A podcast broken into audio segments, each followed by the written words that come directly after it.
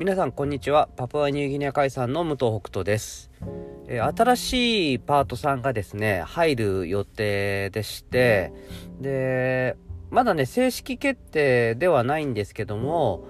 えー、今回はねあの初めてかな1ヶ月の使用期間っていうのかな。あのちょっとお試しのような形で働いてもらってその上で、まあ、お互いに判断して、えー、で本採用という手順を踏もうかなと思っております。で今回応募してくださった方は、えー、知的障害を持っている方なんですね。で手帳も持っている方ででまあちょっと僕なりにいろいろ考えることとか、えー、どういう風な体制で、えー、一緒に働いていくかっていうことも含めてちょっとね今思ってることを今日は話したいと思います。それでは3月20日月曜日第294回工場長ラジオ始まります。この番組はパートさんが好きな日に連絡なしで働くエビ工場パプアニューギニア海産代表武藤北斗が争わない組織づくりについて平日毎日お届けしております。はい。えー、ではですね、まあ、今回、その新しく、えー、まあ、面接して、で、まあ、どういうふうにね、進めていくかっていうのは、なんか、ちょっといろいろ考えながらね、やっていこうかなと思ってるんですけども、まあ、いろんな苦手なことがあったり、できないこと、できることがあると。で、それはまあ、障害を持っている、持っていないにかかわらずですけども、まあ今回はね知的障害の方ということでえっとやっぱりいろいろねあの話をしながら進めていかないと丁寧にねやあのこうやっていかないといけないなっていうふうには思ってるんですけどもまあ今うちにはこう何人か障害を持ってる方あまあ、手帳もね持ってる方もいらっしゃいますけどもあのやっぱりこう今はね社員がこう教えて、えー、でパートさん同士は教え合ってはいけないっていうルールになってましてでまあ前にもちょっと話しましたけども転換を持ってる、えー、方とかもいましていろいろとね気にしないといけないところっていうのは実際あるんですね。でそういった中で、まあ、今回えー、知的障害の方があ、まあ、面接に来られて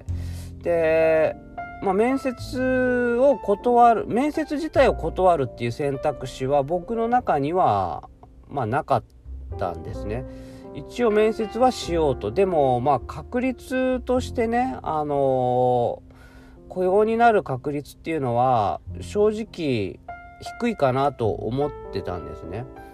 でそれはやっぱり今のうちの体制だとその今えっとどのくらいこうしっかりとその人のことを見て対応しながらあの教えたりとか一緒に働くことができるかって考えるとなんかすごく中途半端になっちゃうんじゃないかなと。でその中途半端な状況っていうのはなんか本人にとって働く本人にとっても、まあ、教える社員とか一緒に働く人たちにとってもなんかいい形にはならない気がするなと思ってたので、うん、ちょっとその不採用になる確率っていうのは高いのかなって思いながら、まあ、面接を迎えたわけですけども、まあ、実際面接をしてうんととてもいい方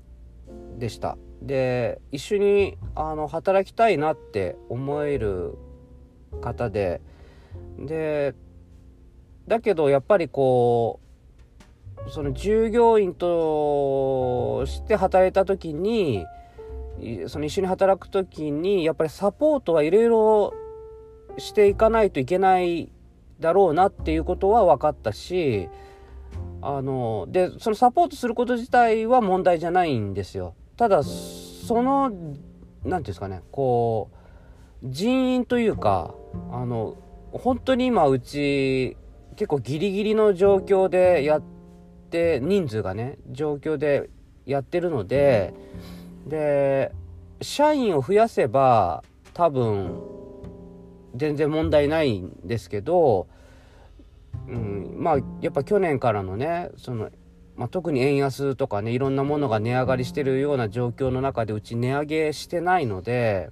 なんとかねこう食らいついて頑張ってる状態なので、うん、ここでこう社員を1人増やすっていうのは正直ちょっと難しいんですよ。だから、うん、どうしようかなってちょっと悩んだんですけどで、まあ、社員ともね話をしてで、ただまあやっぱり僕らはその障害を持ってる人とかまあいろんな人と一緒に働いていきたいっていう思いがあるしそれはそのその方が会社としてあの組織としてこうしなやかに強くなれるっていうのが僕の中にはあるんですね。あのまあ、いつも言ってる優しいからじゃないっていうやつなんですけど、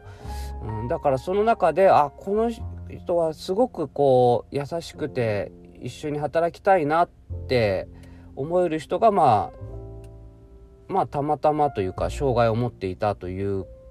だけのことなのでまあなんとか一緒に働けないかなというふうにまあいつの間にか考えていたわけですけどでとりあえず、えっと、僕らがこう思いついた方法としてはもう社員が教えるという形をその障害を持ってる方に関してはちょっと一回変えようかなと。やっぱりこう一緒にこう横で教えながらこうピタッとくっついた状態でやっていかないとその仕事がまあできるできないとかももちろんあるんですけどその本人自体もちょっと不安な気持ちになったりとかっていうのがありそうな感じなのでそういう意味ではもう社員とかはパートさんとかっていうことは関係なく、え、誰か社員の他にまあ社員の他にとか要するにパートさんで一緒にこう教えたりとか寄り添ってえっ、ー、とこうサポートしてくれる人っていうのを募ってはどうかなと。でそういう人がいればまあ一緒に働けるんじゃないかなっていう、まあ、結論に達したんですね。ただえっと今日まあミーティングの動画も上げてるのでもしよかったら見てほしいですけどそのそれに手を挙げない人が悪いわけじゃない。やっぱりみんなそれぞれの生活があったりそのそれこそ得意不得意がある中で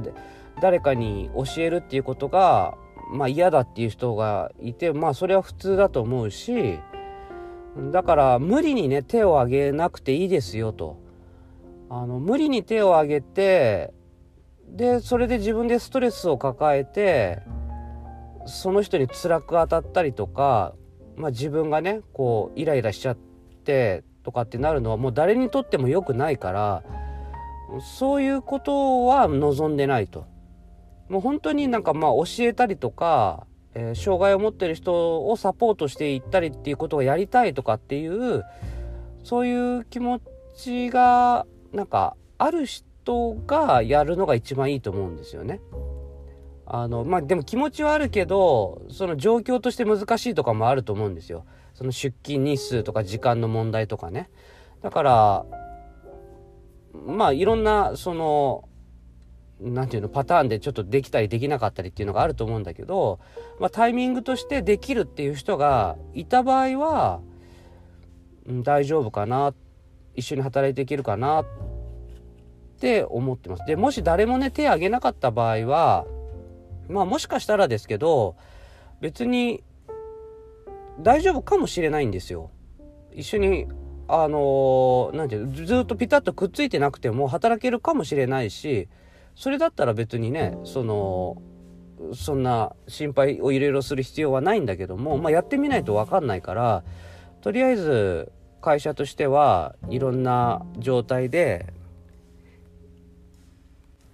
なんかこうね試行錯誤をしながらうん進めていきたいなっていうのを思ってます。でまあもしも、うんまあ、サポートを結構しっかりしないといけない状態でなおかつまあちょっと誰もね手を挙げるような状況じゃなかったってなった場合はもしかしたらその使用期間1ヶ月で、うん、やめてもやめてもらうというか、うん、ちょっと継続は難しいっていう判断になるかもしれないと。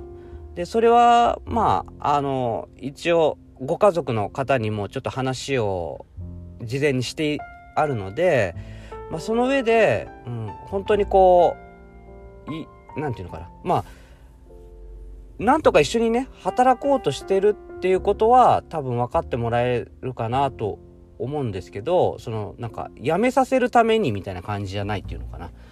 もうね、辞めさせるためにっていう感じだったら別にここで採用しなきゃいいだけの話なので、